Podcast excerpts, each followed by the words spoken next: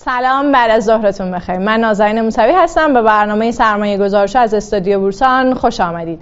ما در این برنامه سعی می‌کنیم راهمون رو تو دنیای سرمایه گذاری پیدا کنیم.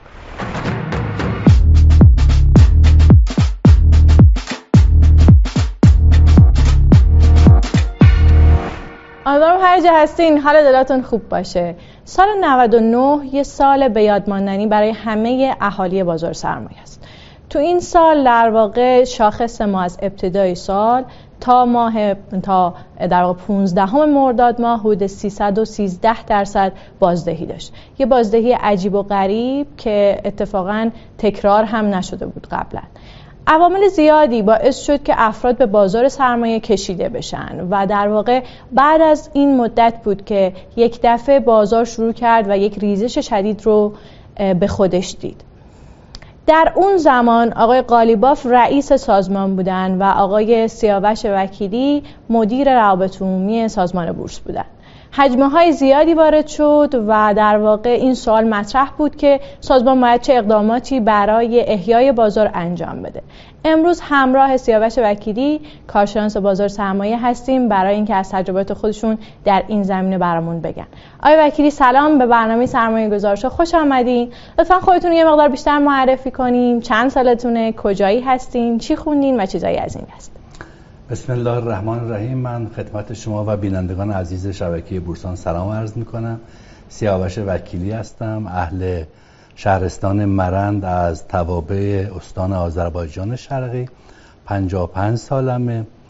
بعد لیسانس و فوق لیسانس هم از در واقع لیسانس دانشگاه شهید چمران اهواز رشته مدیریت بازرگانی فوق لیسانس رشته مدیریت دانشگاه تهران.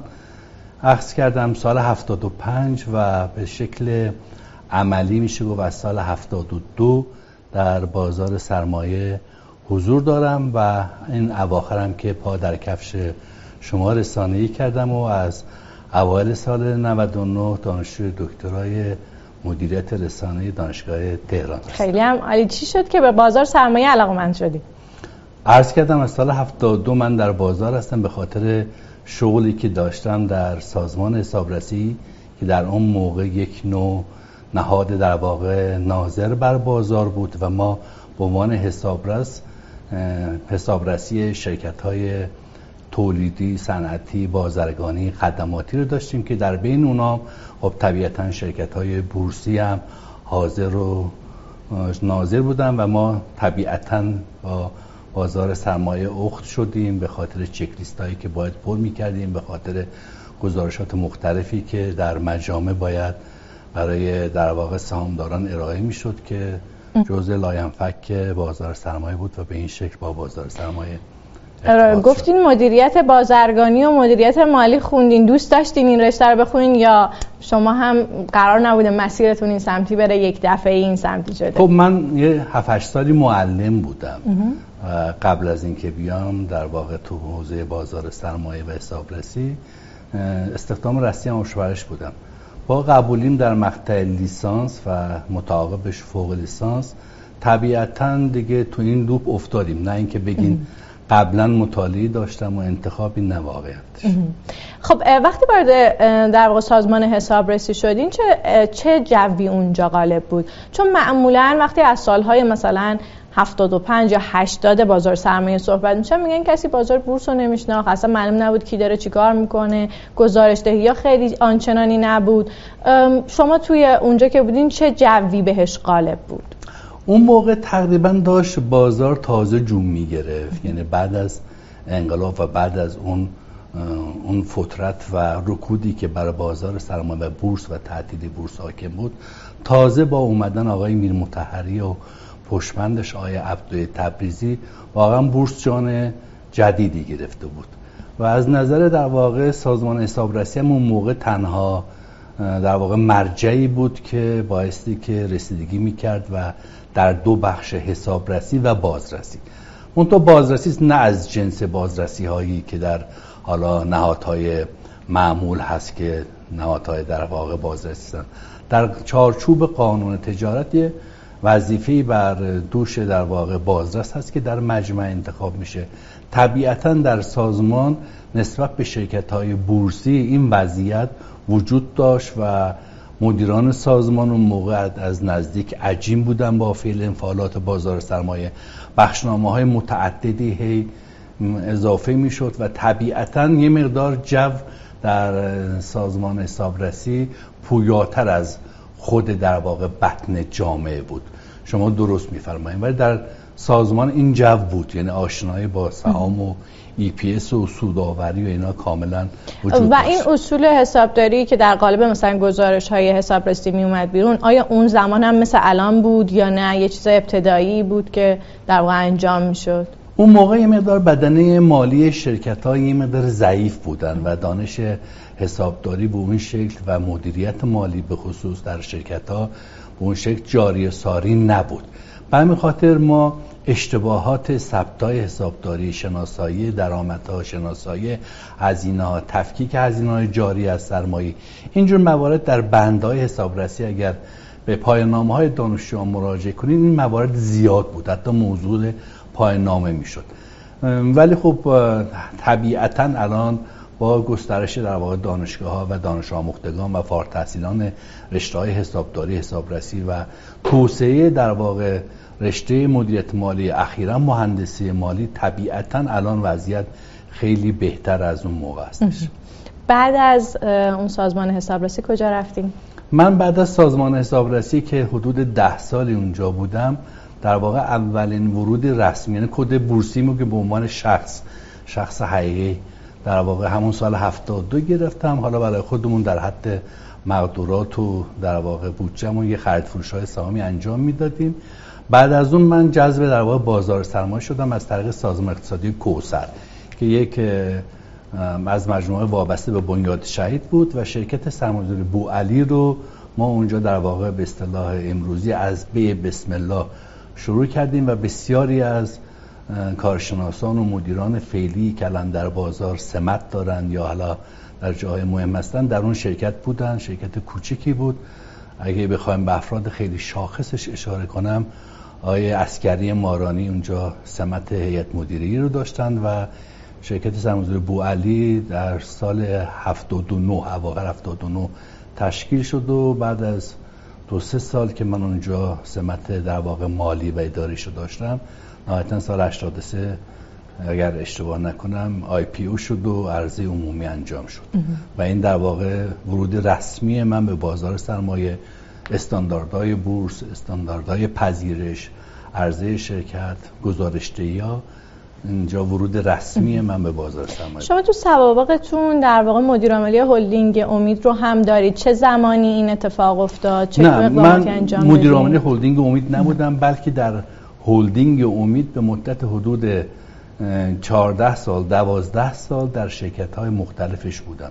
هلدینگ امید یکی از در واقع بازوی اقتصادی بانک سپه هست و می‌دونیم که بانک سپه اولین بانکی بود که در ایران تحریم بله. شد و نتیجتا هلدینگ امید شناخته شده به اون دو قلوهای آهنی گل گوهر و چادرملو هست ولی من مشخصا در اونجا در دو سه تا شرکت در واقع صنعتیش و همچنین مالیش لیزینگش بعد شرکت تولید مخازن گاز آسیا نماش و نهایتا در یک شرکت سرمایه‌گذاریش که اونم باز افتخار داشتم من تا دو تا شرکت رو در واقع IPO کردم آوردم بالا.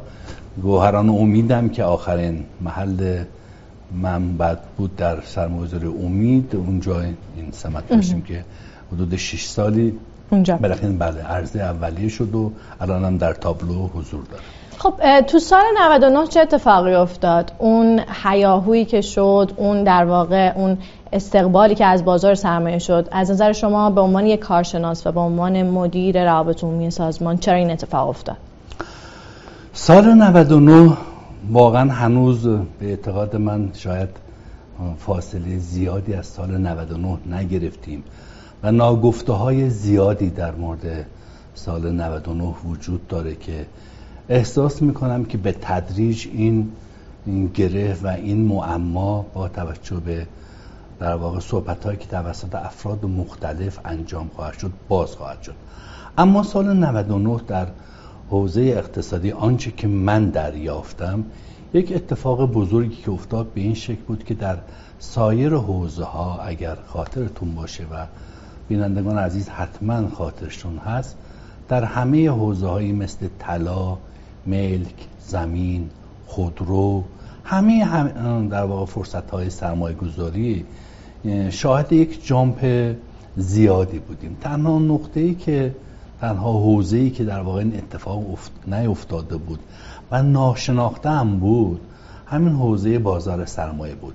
بیشتر قبل از سال 99 اگر با جمعهای حرفی می نشستیم می گفتن بیشتر یک در واقع دور همی حرفی است. شاید فعالان واقعی به 200 هزار نفر نمی رسیدن در جمعیت حالا 60 70 میلیونی کشور. اما به واسطه همین اولا در واقع فرصتی که شناسایی شد و یکی هم یه مقدار ورود سیاسیون که تقریبا دیگه همه می‌دونن دعوت های عمومی که از طریق تریبون های مختلف از طریق دولتی ها و سیاست مردان انجام شد و به ویژه صدا و سیما در هر صورت یک پارامتر اصلی در کشور ماست که گستره بسیار زیادی داره. گزارشاتی پخش شد و بازار سرمایه به عموم مردم شناسانده شد. آنچه که خیلی اثر گذاشت و در واقع اینو مضاعف کردش دو تا موضوع بود. یکیش موضوع ساختاری بود که شما با هر بودجه تو خیلی از حوزه ها مردم می‌دونستن که می‌تونن سرمایه‌گذاری کنن و حفظ ارزش و پول و دارایی کنن. ولی دارایی بالایی می‌خواست. ولی در بورس با حداقل پول ها هر کسی می‌تونست وارد بشه. و دوم موضوع این به نظر شما این اشکال داره که آدم ها بتونن با حداقل نه خیلی هم جزء می‌خوام بگم جزء ساختاری بود و وضعیت اساسیش و درستم بود اینا. و دومین موضوع هم آزادسازی سهام عدالت بود. سهام عدالت آزاد شد و یه دفعه مردمی که 15 سال منتظر بودن که در سالهای خیلی دور عددهای 500 هزار تومن و یک میلیون تومن به اینا تخصیص داده شد اینا در تابلو نرخ خوردن و خب مردم در هر صورت مشکلات اقتصادی خیلی زیادی داشتن توجه آن به سمت در واقع بورس جلب شد و ما شاهد اون اتفاق بودیم که تا قبل از اون از بعد به تاسیس بورس در کشور ما حدود 10 میلیون 11 میلیون کد بورسی در واقع صادر شده بود. ولی با این اتفاق در سال 99 به یک باره به نزدیک 33 میلیون یعنی دو برابر کل 50 ساله گذشته خودش در مدت زمان چندین ماه به جامعه در واقع سهامداری در بازار سرمایه اضافه شد.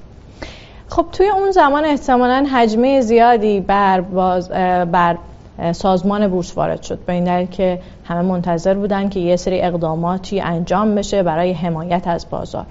چه حجمه هایی به شما وارد شد و چه اقداماتی شما انجام دادید؟ واقعیتش اینه که کلیت نظام مالی و اقتصادی کشور من معتقدم که برنامه‌ریزی کامل رو برای جذب این حجم از متقاضیان در واقع استفاده از خدمات بازار سرمایه رو نداشت. خب می‌دونین موضوعات بازار سرمایه صرفا در دست یک سازمان با 300 400 نفر پرسنل نیست. یعنی همون 300 350 نفری که تا قبل از این همه تعداد بورسی میلیونی که عرض کردم خدمت آدم هم همون بودن. طبیعتا تا 19 مرداد 99 که همه چی بر وفق مراد بود چندان شاهد موضوعاتی نبودیم. هر چند کارشناسان و کسایی که در واقع دستی بر آتش داشتن و سالهای سال در حوزه بازار سرمایه فعالیت کرده بودن بورس های خارج دیدن مرتب هشدارهای لازم می‌دادن که بایستی که به این تقاضا باید پاسخ داده بشه. ولی متاسفانه نظام کشور به یک شکلی بود که کسی حتی باید خودمون منصف باشیم. جای اون هولدینگ که تعداد سهام زیادی در اختیارشون بود و می‌تونستن عرضه کنن و این اتش رو خاموش کنن در واقع اونا هم با محدودیت های خیلی جدی مواجه بودن. محدودیت از این جنسه که سهمی رو که عرضه می‌کردن یه دفعه در عرض یک ماه درصدهای خیلی زیادی رشد می‌کرد و اینا مواجه می‌شدن با موضوعات بازرسی و حسابرسی که شما مثلا ارزان فروشی کردیم. وقتی در بازار یک سهمی 2000 2500 تومان مثلا شده شما اینا هزار تومان عرضه کردین این گپه ناشی از ترک فعل شماست ناشی از واقعا منفعت از این حوزه دور کردیم. به همین خاطر خانم موسوی همه به شدت اون موقع محافظه کار شدن و اونجا کسی نمی‌تونست تصمیم بگیره. خب در قیاب این همه تقاضا ارزی انجام نمی‌شد و متاسفانه قیمت ها و سهام در برابر این همه تقاضا نمی‌تونست پاسخگو باشه و روند افزایشی در واقع بیرویی به خودش گرفت و یه بیش واکنشی خیلی زیادی نسبت به قیمت سهام در اون مقطع رخ داد. شما گفتین 350 نفر تعداد افرادی هستن که در سازمان بورس مشغول به کارن.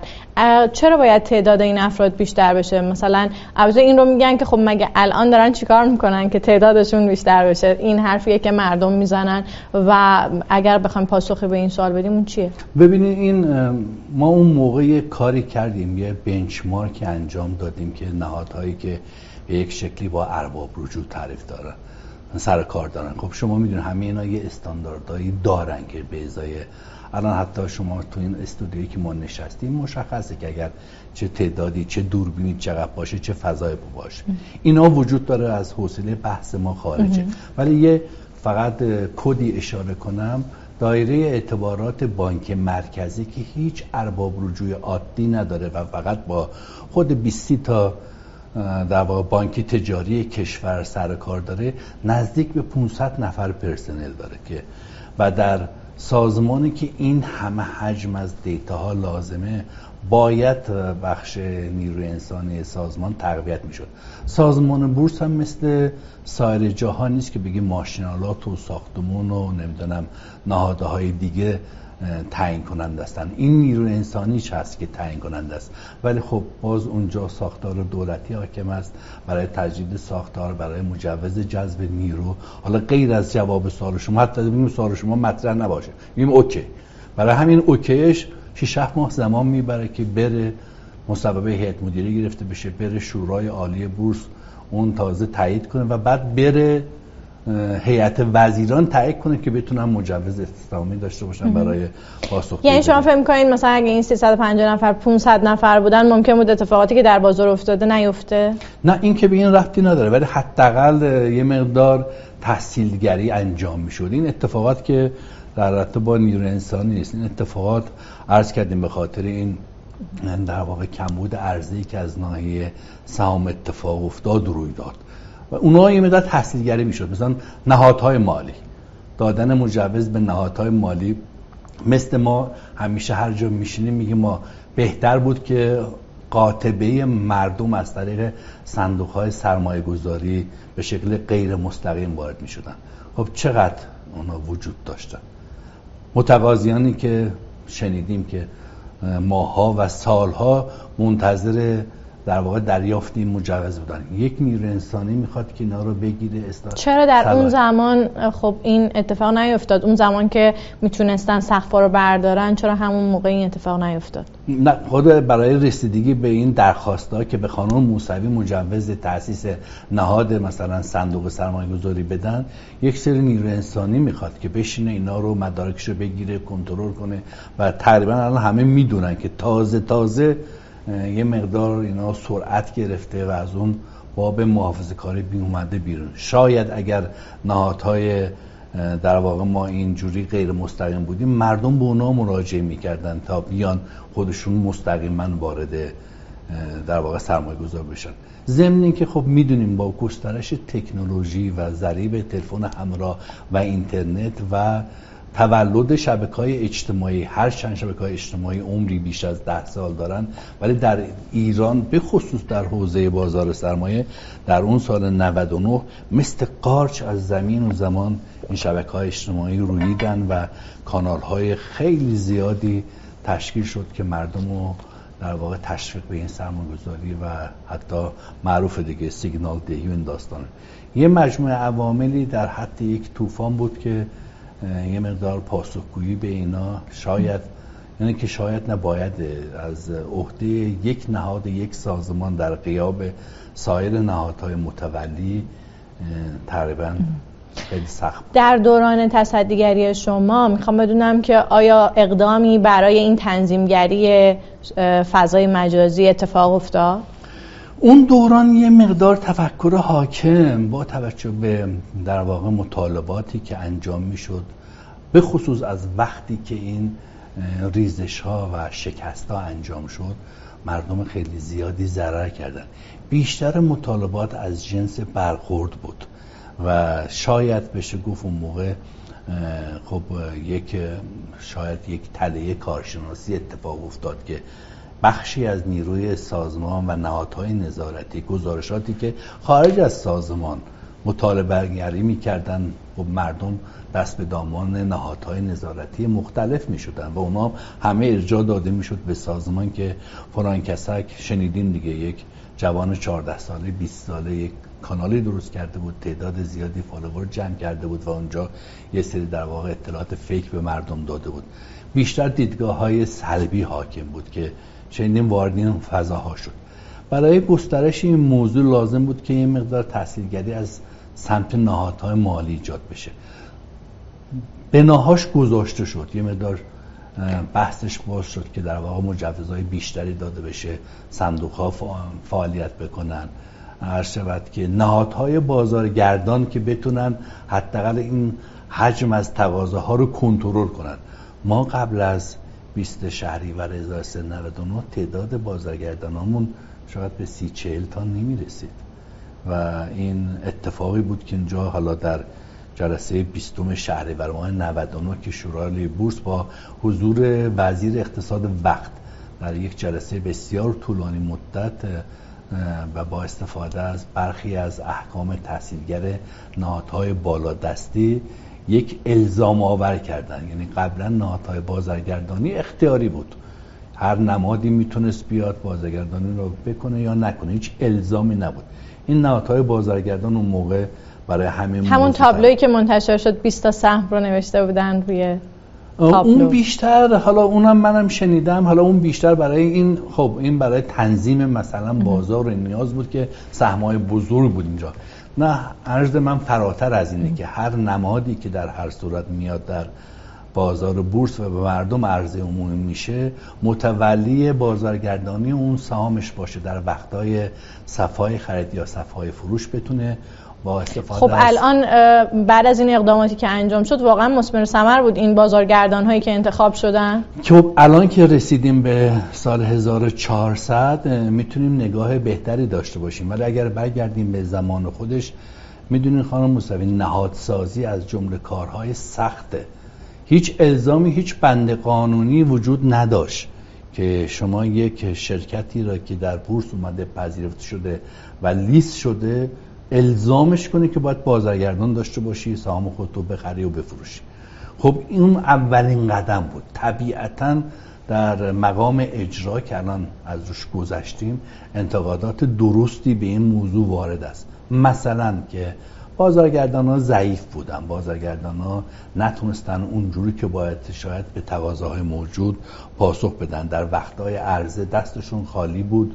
برای نقدینگی سهما رو خرید کنن و مانع کاهش قیمت سهام بشن. در وقتهایی هم که در واقع به شکل تقاضای انباشته در اصطلاحا صفحه خرید بود اینا سهمی نداشتن که عرضه کنن و این اتفاقات کماکان با وجود اون دامنه نوسان و اینا مرتب همه مسائل بازار سرمایه به همدیگه پیوسته هستن دیگه. واقعا تک عاملی نیست.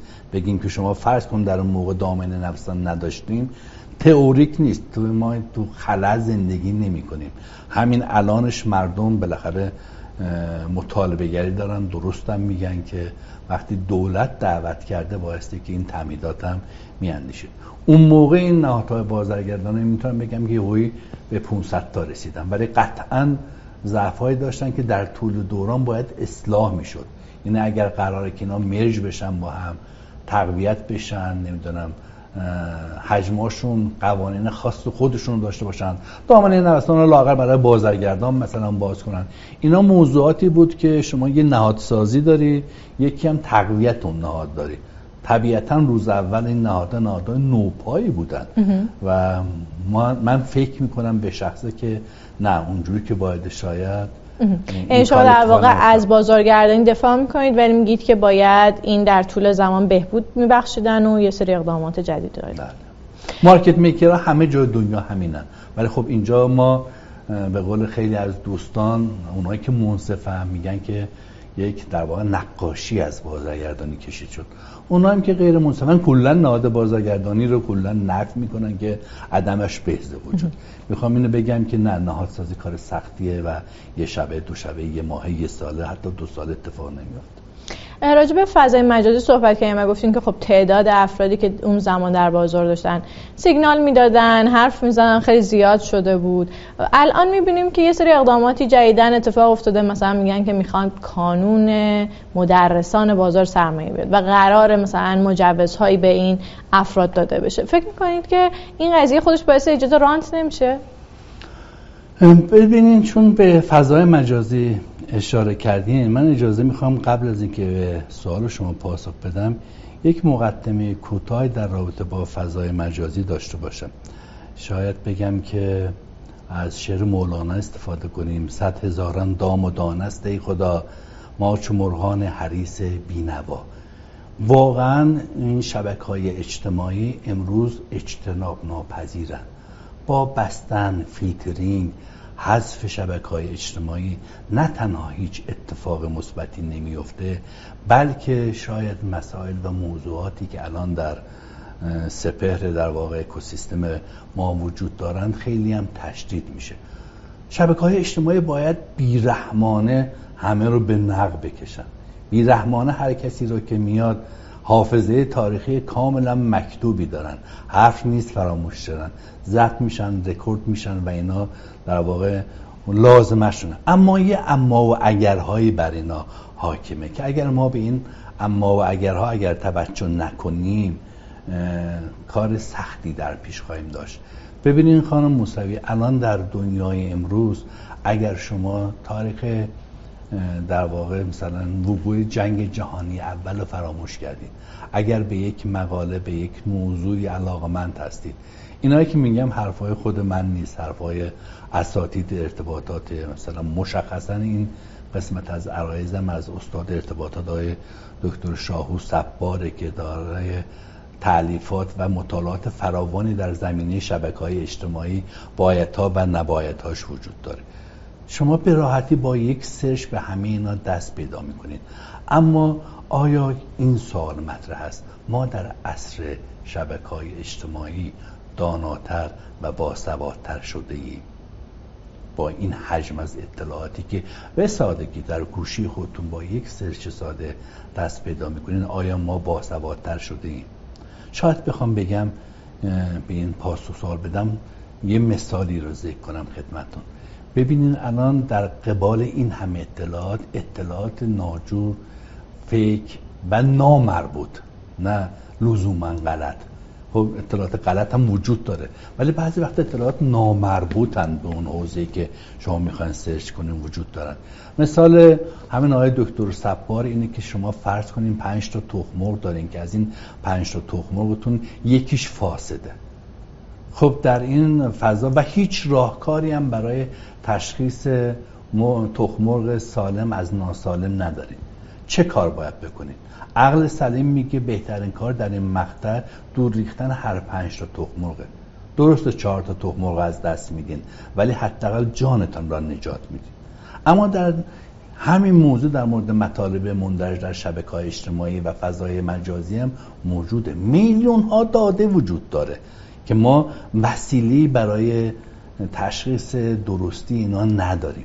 ولی راهکارش حذف اینا نیست. نمی‌تونیم در فضای مجازی شما نمی‌تونید چیزی رو سانسور کنید شما نمی‌تونید یه چیزی رو دوباره مطرح کنید تنها راهکاری که وجود داره تفکر در واقع گسترش گسترش تفکر دیرباوریه باید دیرباور بود و selection کرد. اگر در به عنوان مثال شما در روز دویست تا مطلب از موسیقی گرفته و جوک و نمی‌دونم تحلیل و خبر دستتون می‌رسه. بخوایم فقط به 20 تاش به 10 درصدش بپردازین. 20 دقیقه 20 تا مطلب هر کدوم 5 دقیقه هم بخواین وقت صرف کنین یک ساعت و 40 دقیقه زمان دارین. فارغ از اینکه خیلی این توانایی هم ندارن. حتی توانایی هم داشته باشین وقتشو ندارین. به همین خاطر ما بایستی که دنبال افزایش سواد رسانه‌ای باشیم و امیدوار باشیم که با وجود مثلا برنامه هایی مثل شما و سایر در واقع شبکه هایی که وجود دارن این سواد رسانه‌ای و گفتمان در واقع انتقادی و تفکر انتقادی و دیرباوری تقویت بشه اینا انجام بشه. خب الان ما اینا رو شما چون این مقدمه اومدم به سوال شما پاسخ بدم که در اون مقطع خب اینا بسیار جدید بودن مباحث جدیدی بودن. دیدگاه حاکم متاسفانه در برخی موارد حتی قطعا شما شنیدین. آدمایی هم بودن که با واقعا به زرس قاطع گفت و به باور کلی کارشناسان با کمترین اشتباهات این فضا رو در واقع آموزش می‌دادن کار می‌کردن. اونا اسیر در واقع تیغ فیلترینگ شدن اسیر پرونده های حقوقی و قضایی شدن و تشخیص سره از ناصر در اون مقطع خیلی ناممکن شد. در همین اخیرا به این موضوع در واقع چون به اون مدرسان اشاره کردین و منم در افتخار داشتم در بخشی از این فرایند الان که هیچ سمت سازمانی هم ندارم ولی به عنوان یک فعال بازار سرمایه با دیدگاه های جدیدی که دعوت شد اونجا حضور داشتم. شاکله هم این بود که نیازمند این آموزش در فضای مجازی نیازمند یک ساماندهی هستش. ساماندهی که که بخوام خیلی ساده اینو بیان کنم. همون مثال معروفی است که میگیم از خوبا و از بدا در زمان مدرسه ما می نوشتم رو تفت سیاه. الان از بدا کاملا خیلی معروفه. اسامیشون رفت روی کانال ها نمی‌دونم سایت هاشون رو اطلاع رسانی کردن. قطعا شما حتما مواجه شدین از جای مختلف. تذکر آقا اینو چرا گفتین؟ و چرا نگفتین؟ اون مطلب چرا اینجوری شد این داستانا؟ خب اینا کنار مردم نیاز دارن یک دیتا بیسی باشه که حتی یک اطمینانی باشه که یک ارگانی یک نهاد نظارتی که ادعای در واقع تجربه داره ادعای آگاهی داره به اونا یه certificate حداقل نیم‌بندی بده که آقا اینا OK ان حداقل. می‌تونید برین از بین انتخاب کنید این مدرسان اون کانونی که اشاره فرمودین مطالبه بخشی از خود مدرسانه که در جلسه ای که در حالا رؤسای سازمان و با فعالان خود مدرسان یعنی یه بخشی از بله. افراد اومدن مطالبه مطالبه ما کانون می‌خوایم. بله. خب طبیعتا هم سازمان میگه اشکال نداره. تشکیل کانونا نیازمند قانون خاصی نیست. برین اساسنامه‌شو رو تعیین کنین business plan ش رو در بیارین. بیان اینجا بررسی میشه بهتون اگه این کانون داده میشه.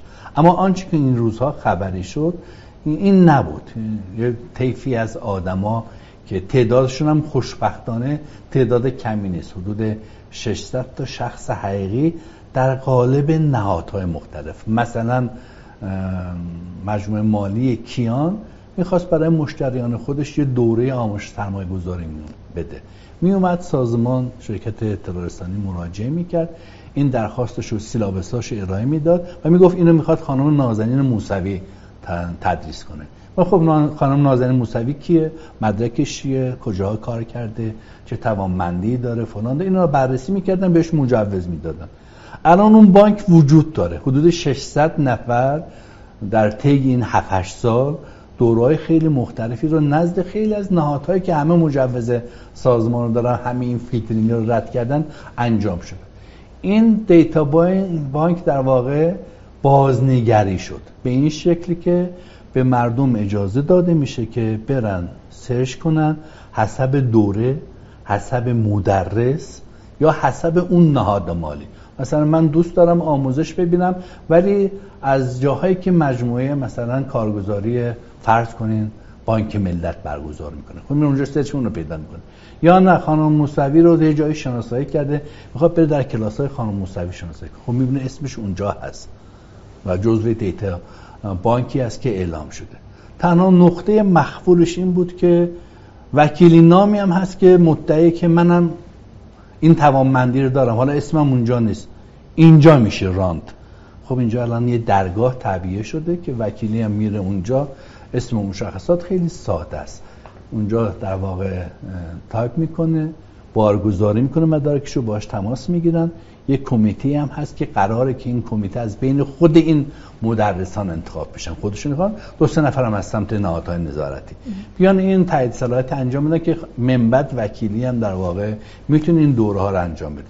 باز یه قدم فراتر در واقع با توجه به تجربات تلخ قبلی برداشته شد که همش دیدگاه ها در واقع سلبی بود و دادگاه و پروندینا یه منشوری یه مرامنامی هم اونجا الان طراحی شده که بر مبنای خود اظهاریه. ده دوازده تا بنده که فرد اونجا خودش میاد اظهار می‌کنه من این توانمندی رو دارم از ارائه سیگنال خودداری خواهم کرد اطلاعات فیک نخواهم داد به مردم این داستان. اینا رو هم در واقع امضا الکترونیکی می‌کنه و این فرآیند خیلی ساده. و هیچ رانتی در دلش نیست. یعنی هر کسی این توانمندی رو در خودش احساس کنه میره اونجا. درج می‌کنه توسط کمیته که از خود این آدما انتخاب خواهند شد مورد ارزیابی قرار می‌گیره.